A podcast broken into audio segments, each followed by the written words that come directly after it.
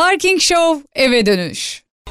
Efendim 7 milyar insanın normal olmayan günlerine bakmadan önce bugün biliyorsunuz Dünya Tiyatrocular Günü.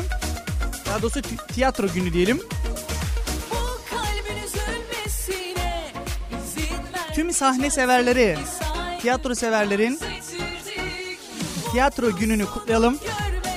Onlara kocaman bir alkış gönderelim.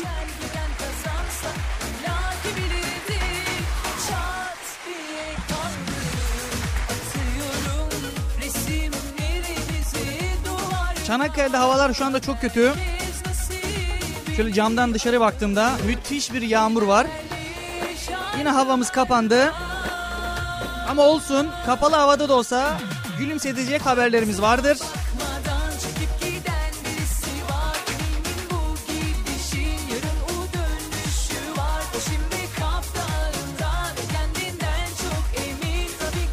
Haberlere başlamadan önce ufak bir duyurumuz olsun. Gerçi perşembe günü de bunun duyurusunu yaparız ama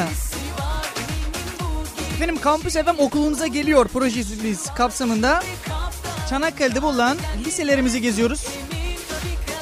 Oradaki dinleyicilerimizle, arkadaşlarımızla, dostlarımızla buluşuyoruz. Radyo hakkında, radyoculuk hakkında ufak bir söyleşi yapıyoruz. Kapsamda efendim 29 Mart Cuma günü saat 1'de Çanakkale Hasan Ali Yücel Lisesi'nde olacağız. Oradaki dinleyicilerimize selam olsun.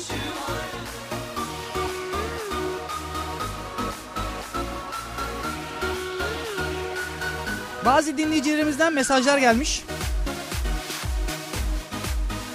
Biz de gelebiliyor muyuz o gösteriye diye ama efendim sadece lise kapsamında olduğu için lisedeki arkadaşlarımıza, dostlarımıza yapıyoruz.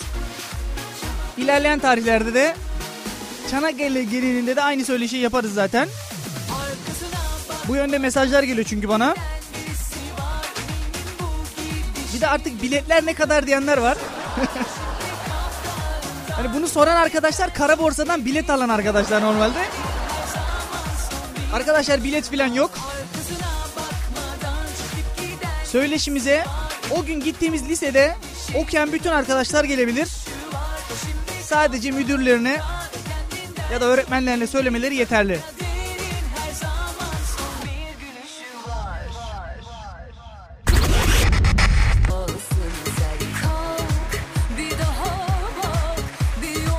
Onun haricinde ufak bir şey daha söyleyeyim. Sonrasında da haberlerimize geçeriz. Efendim ben kendi adıma konuşuyorum.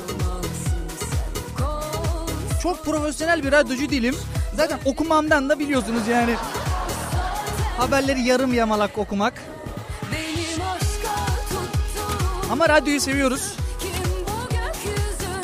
Tüm eleştirilerinizi dikkate alıyoruz. Haberiniz olsun.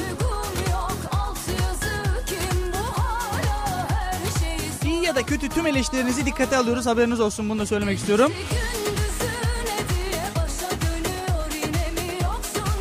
Hala konferansla ilgili olarak bilgiler gelmekte bana. Tamam mı? Hala yap, yapacak mısınız diye. Yani İstanbul'daki dinleyicilerimiz diyor ki buraya da gelecek misiniz?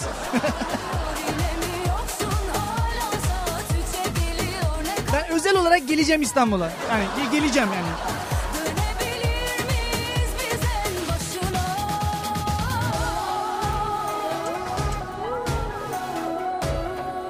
Dilimizin yettiğince burada haberler okumaya çalışıyoruz. Yorumlamaya çalışıyoruz. Her ne kadar sürçülisan ediyorsak da affola. Bunu da belirterek bugünün haberlerine artık başlayalım.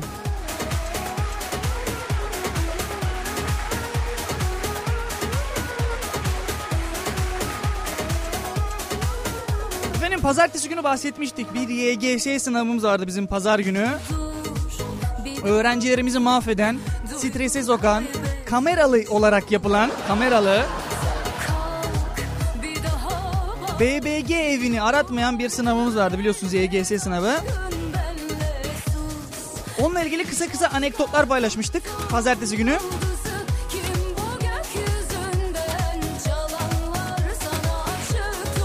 Sınava giren en yaşlı kişinin 60 yaşındaki Kırşehirli bir dedemiz olduğunu, amcamız olduğunu söyledik. Dede dedim ya. Şimdi amca dinliyorsa kesin ya bana nasıl çocuk dedi dedi ya filan. Bazısı da yaşlılığın çok kötü olduğunu söylüyor. Hani dede demek, amca demek. Bana amca deme, teyze deme filan diyorlar. Ama o yaşına hürmettir yani. Aslında o yaşın da güzelliği vardır. Bir amca olmak, bir teyze olmak. Her yaşın bir güzelliği var. En güzel çağımdayım. evet en güzel çağımdayım. Gençlik çağındayım. Üniversite hayatım. Allah herkese benim gibi üniversite hayatı nasip etsin.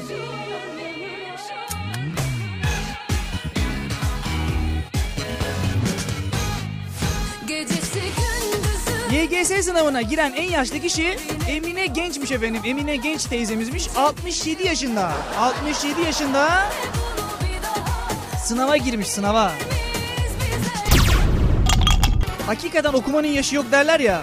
67 yaşındaki teyzemiz Emine Genç teyzemiz sınava girmiş. Yalnız şöyle bir şey var. Teyzemizin açıklaması. Dört yanlışın bir doğruyu götürdüğünü bilmiyordum demiş ya.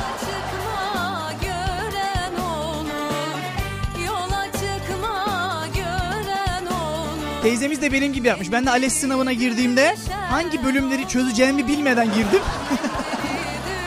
Kendim sayısal çıkışlı olduğum için sayısal bölümleri çözmem gerekiyordu. Normali bu ama. Tabii ben sözelleri de çözmüşüm.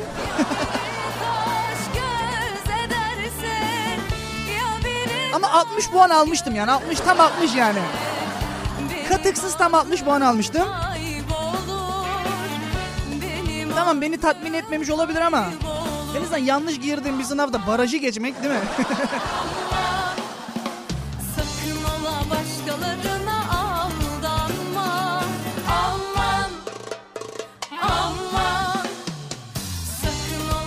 Onun e, onun haricinde bir de 74 yaşındaki amcamız varmış.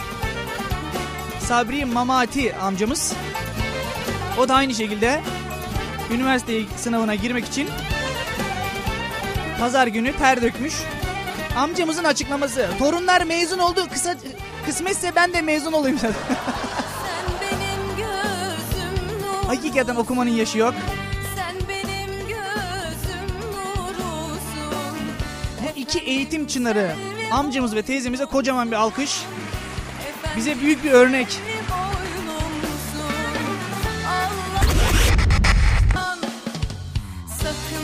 Eğitim haberimiz daha var. Üstün yetenekli gençlere sınavsız üniversite hakkı diye. Şimdi üstün yetenekli deyince yanlış anlaşılmasın. Eğitim amaçlı üstün yetenekli diyoruz. Milli Eğitim Bakanlığı'nın üstün yetenekli çocuk kavramı nasılmış onu okuyacağım size. Meraklı, hızlı öğrenen, üretici, ezberi sevmeyen, sosyal ve yüksek performanslı öğrenciler yüksek üstün yüksek üstün diyorum. üstün yetenekli gençlere giriyormuş. Bu yönde başvurabilirsiniz efendim. Sınavsız üniversite hakkı doğuyormuş. Şimdi aklının adamın aklında şöyle bir şey geliyor. Üstün yetenekliyse sınavı nasıl geçemiyor değil mi? Onlara da şöyle cevap verilebiliyor. İnsanların bilgisini, birikimini 2 saatlik, 3 saatlik sınavla ölçemezsiniz. Bazısı ezberleyerek öğrenir, bazısı görerek öğrenir. Bence Milli Eğitim Bakanlığı'nın uygulaması güzel. Gidin başvurun, kriterlere uyarsanız sınavsız üniversite. Bak sınavsız diyorum adı üstünde. Efendim kısa bir aramız var. Aranın hemen ardından geliyorum.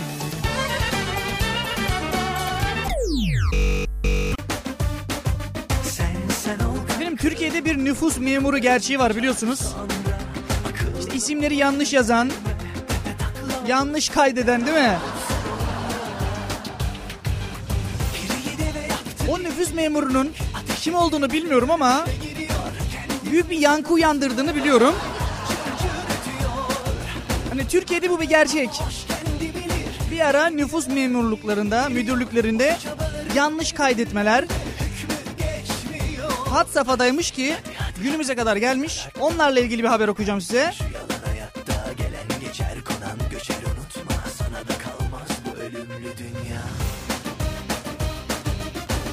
Ankara'da oturan bir vatandaşımız efendim nüfus e, müdürlüğüne dava açmış. Neden dava açmış?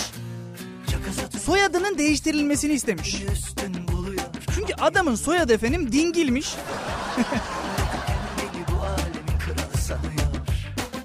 Adamın savunmasında, vatandaşımızın savunmasında dingil sözcüğünün argo anlama geldiğini, aşağılayıcı olduğunu ve çevredekiler tarafından çok fazla şakaya maruz kaldığını belirtmiş.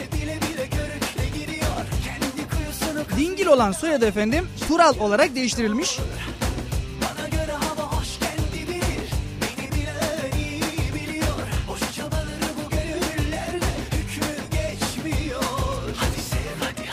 Tamam bazı vatandaşlarımızın böyle soyadları var evet ama bazı vatandaşlarımızın da soyadları anlamsız. Benim gibi mesela yani. Benim benim soyadım Parkın. Normalde parka ait anlamı var ama soyadlarına aitlilik eki gelmiyor. Artık nüfus memuru mu diyeceğim, bizimkiler mi diyeceğim bilmiyorum ama hadi neye düşünerek Parkın dediler onu bilmiyorum. Bir ortama gittiğimde filan işte Umut Parkın dediğimde bana hep yabancı gözüyle bakıyorlar.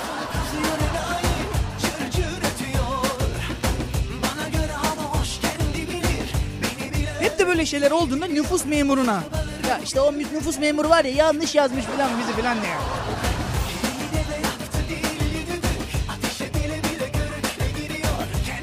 Benim bir amcam vardı. Abi 5 sene geç yazılmış. 5 sene ya. 10 yaşında 5 yaşında gibi gözüküyor. Böyle bir şey var mı? Hakikaten Türkiye'mizin çok büyük eksiği bu. Gerçi günümüzde biraz biraz değişti bu olaylar ama eskiden hakikaten neymiş abi? Şimdi o amca 12 yaşında 1'e gidiyordu. hani nüfus kağıdına göre.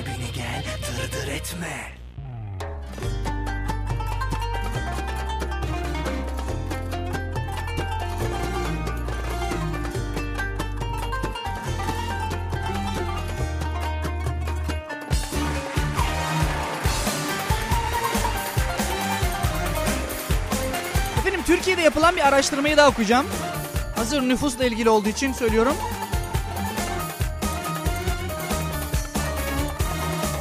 İşten güçten kaçtım bir an önce. Şimdi toplum içerisinde çantanız, e, cüzdanınız falan çalınıyordur. Ya da çalınmıştır. Ya da çalınmadıysa inşallah çalınmaz. İşte aşk bu bizden kaçma. Cüzdanı ya da çantası çalınan vatandaşların en üzüldüğü şey nüfus kağıtlarının diye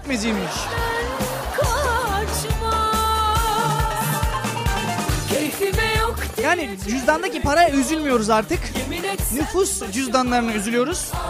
Onun nedeni de şudur.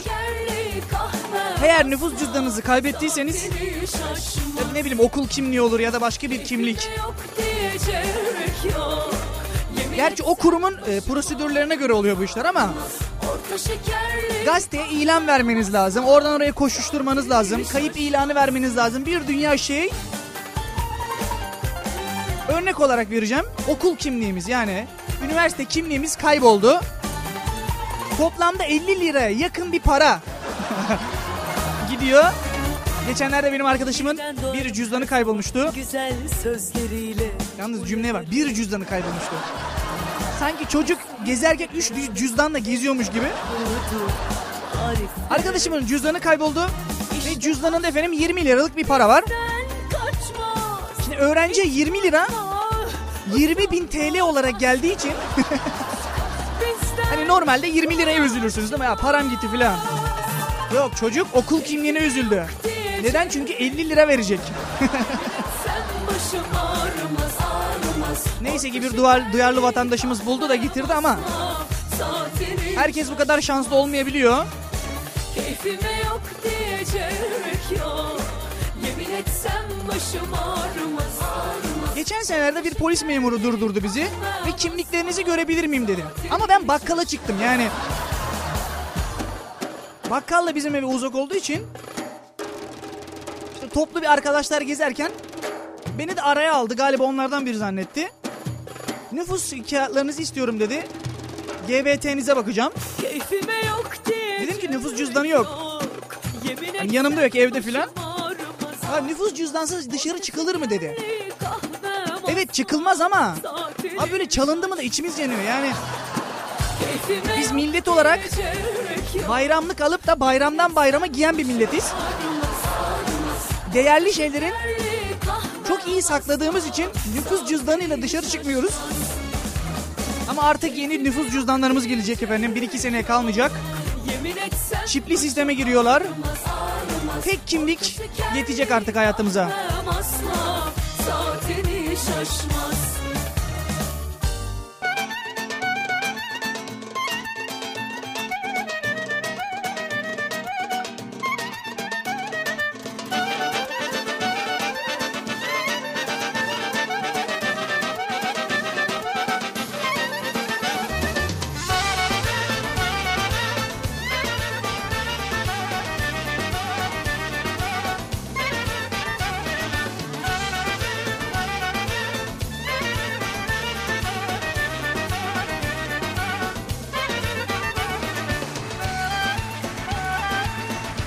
Hazır kimliklerden bahsetmişken bir kimlik haberimiz var efendim. Denk geldi o da yani artık. Tamamen denk geldi bu sefer hakikaten. İşsiz vatandaşın kimliği kayboldu. Uyanıklar onun adını çok sayıda şirket kurdu. Ya. Nüfus cüzdanınız kayboluyor. Sizin adınıza bir dünya şirket kuruluyor abi.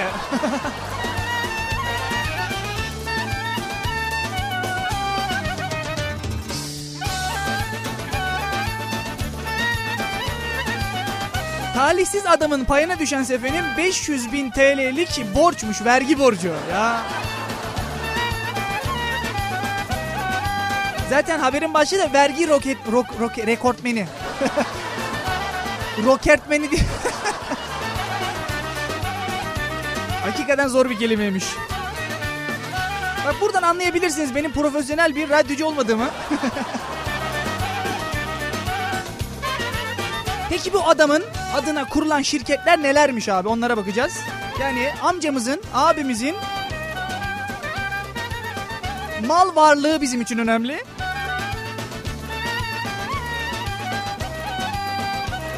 Bu talihsiz vatandaşın adına efendim İstanbul, Ankara ve Kocaeli'de toptan gıda, inşaat malzemeleri, yedek parça, reklam hizmetleri ve medikal mm, malzemeler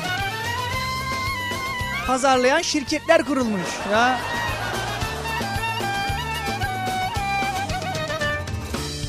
Şimdi gel de sen paran kayboldu diye üzül. Kimliğin kaybolmasın abi. A- hakikaten senin kimliğin kayboluyor.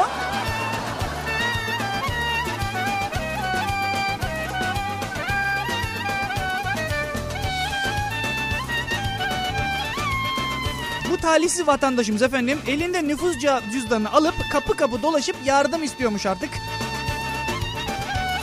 Çünkü payına düşen 500 bin TL'lik bir vergi borcu var. O yüzden cebimizdeki paramıza değil kimliklerimize sahip çıkalım.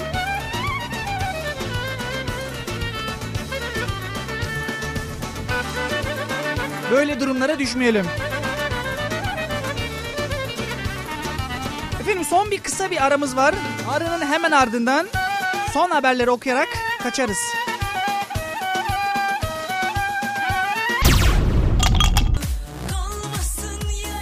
Efendim size, şimdi bir belediye dolandırıcılığı haberi vereceğim. Olay Ukrayna'da geçmiş. Ukrayna'nın başkenti Kiev'in belediyesi bir skandala imza attı. Şehirdeki kar küreme faaliyetlerini internet sitesine koyan belediyenin kullandığı fotoğrafların Rusya'nın başkenti Moskova'ya ait olduğu çıkmış. hani belediyeler diyor ya biz çalışıyoruz çalışıyoruz. İşte Kiev belediyesi aslında çalışmıyormuş. Pardon Kiev'in belediyesi çalışıyormuş ama internet başında çalışıyormuş. Sokaklarımızı karla küre, küredik. İşte vatandaşlarımıza yolumuzu açtık filan gibisinden düşünüyorlar ama aslında o fotoğraflar Moskova'ya aitmiş. Abi hakikaten skandal ama yani.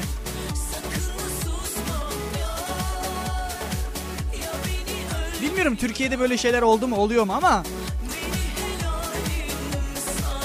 zaten olsa olduğunu düşünürsek belediyeyi taşlarlardı. Yani çünkü bizim e, milletimizde kar yağdığındaki sinir on numara yani. Ben bizim mahalleden biliyorum. Kar yağdığında işte belediye çalışmıyor. Tuzlama çalışması yapılmıyor. Abicim bir otur bir çayını iç yani bir yudumla dur.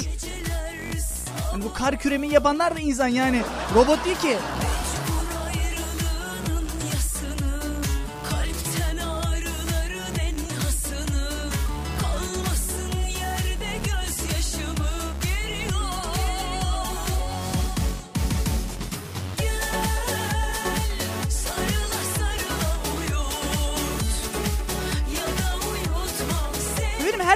Hayali çok para kazanacağı bir iştir değil mi? İşte mükemmel bir işim olsun, mükemmel bir eşim olsun, bir ailem olsun diye hayata başlarız. Hep istediğimiz mesleklerde olamıyoruz biliyoruz ama istediğimiz mesleklerde değil de istediğimiz bir saatte çalışırsak paraya para demiyormuşuz. Ya. İspanya'da bin genç üzerinde yapılmış bu araştırma. Geceleri çalışmayı sevenler daha fazla para kazanıyormuş. Yani mesaiye kalıyorsanız daha fazla para kazanabiliyormuşsunuz. Haberin başlığı da gece vardiyası para basıyor diye. Siz de benim gibi geceleri uyumayı sevmiyorsanız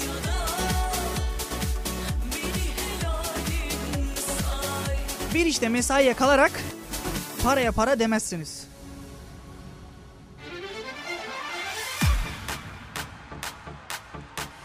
Biliyorum yandı gemiler Beni gören seni bana diler. Belki de kapına dayandı çoktan yeniler. Biliyorum yandı gemiler Beni gören seni bana diler. Belki de kapına dayandı çoktan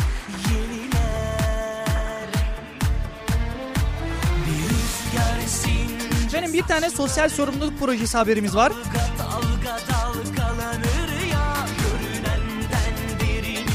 Türkiye Yem Sanayicileri Birliği Genel Sekreteri Nizamettin Şenköylü demiş ki ekmek israfını önlemek için bayat ekmekleri demiş yem yapalım hayvanlara demiş.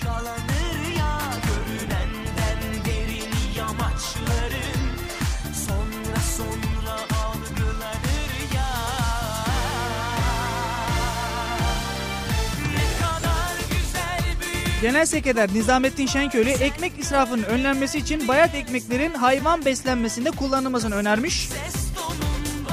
Karma yemde yaklaşık olarak 20 tür madde kullanıldığını söyleyen Şenköylü mısır yerine ekmek koyabiliriz demiş. Bu şekilde ekmek israfını önleyebiliriz. Bayat ekmeklerde hayvanlarımıza yem olur demiş. Güzel bir uygulama. Bu uygulamaya bir alkış gider. Günün sosyal sorumluluk projesinde okuduk.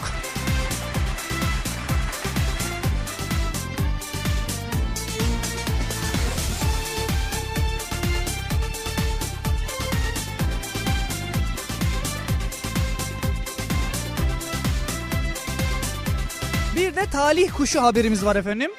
Yalnız bu seferki talih kuşu farklı bir talih kuşu. Hep talih kuşu dediğimizde sayısal loto, şans topundaki paralar aklımıza gelir değil mi?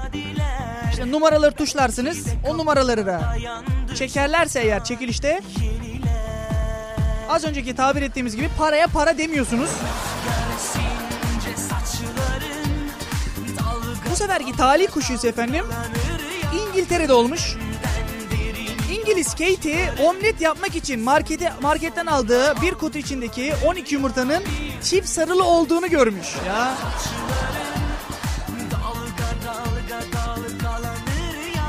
24 yaşındaki Katie birkaç yumurta kırdığımda çift sarılı olduğunu gördüm. Sonra tüm yumurtaları kırdım. Hepsinin çift sarılı çıkması beni şoke etti demiş. Şimdi haber buraya kadar normal. Yalnız bazı bilim adamlarımız bunu olasılık hesaplığına dökmüş.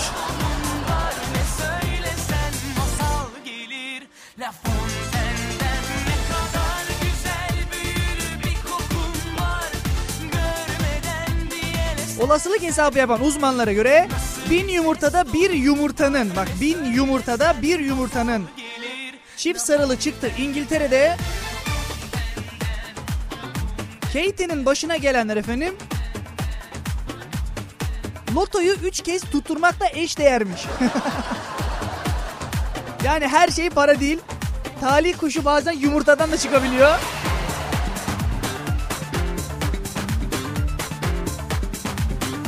Düşünsene kahvede hava attığını. Benim yumurtaların hepsi çift sarılı çıktı. Neden? Çünkü olasılık hesabına göre lotoyu 3 kez tutturmakla eş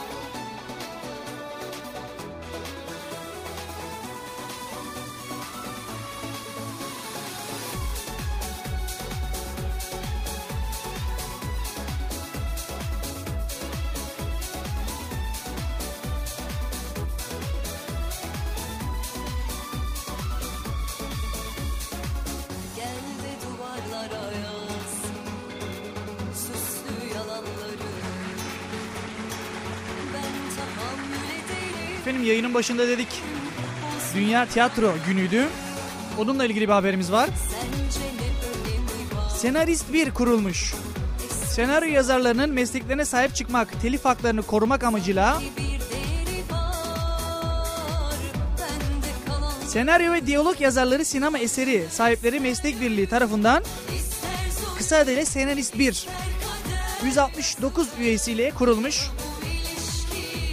Eğer bir tiyatrocuysanız ve senaryo senaryo yazıyorsanız bu birliğe üye olabiliyorsunuz. Haberiniz ola. Onun haricinde herkesin cebinde parası vardır. Peki o paralarda ne kadar çok bakteri var? Biliyor muydunuz? Bilmiyordunuz.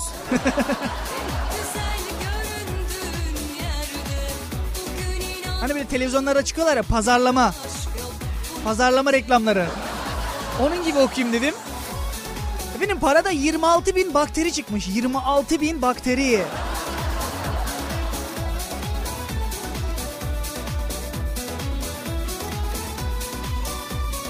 Aslında cebimizde biz neler besliyormuşuz da bizim haberimiz yokmuş. Elden ele gezen kağıt paraların bakteri yuvası olduğunu biliyor musunuz demiş haberde. Oxford Üniversitesi tarafından bilim adamları tarafından Avrupa için Avrupa çapında 15 ülkenin para birimi incelenmiş. Araştırma Avrupa'daki banknotların üzerinde ortalama 26 bine aşkın bakteri bulunduğunu söylemiş efendim raporda. En temiz ve en yeni paralarda ise 2400 bakteri varmış. Yani kısacası paralar hastalık saçıyormuş. Zaten bunun nedenini biliyoruz. elden ele geziyor. Ne bileyim yere düşüyor.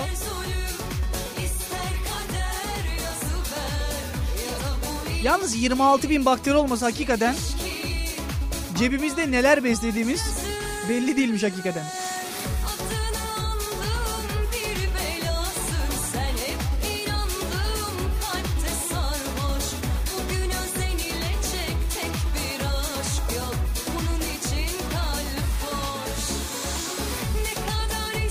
Bizim İstanbul'da bir komşumuz vardı.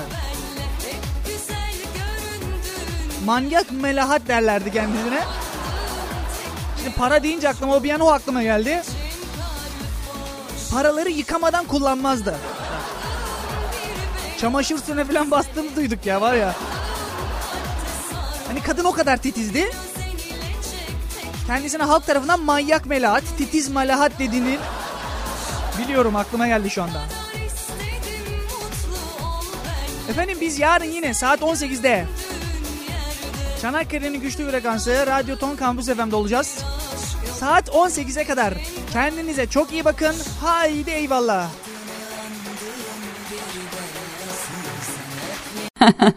Parking Show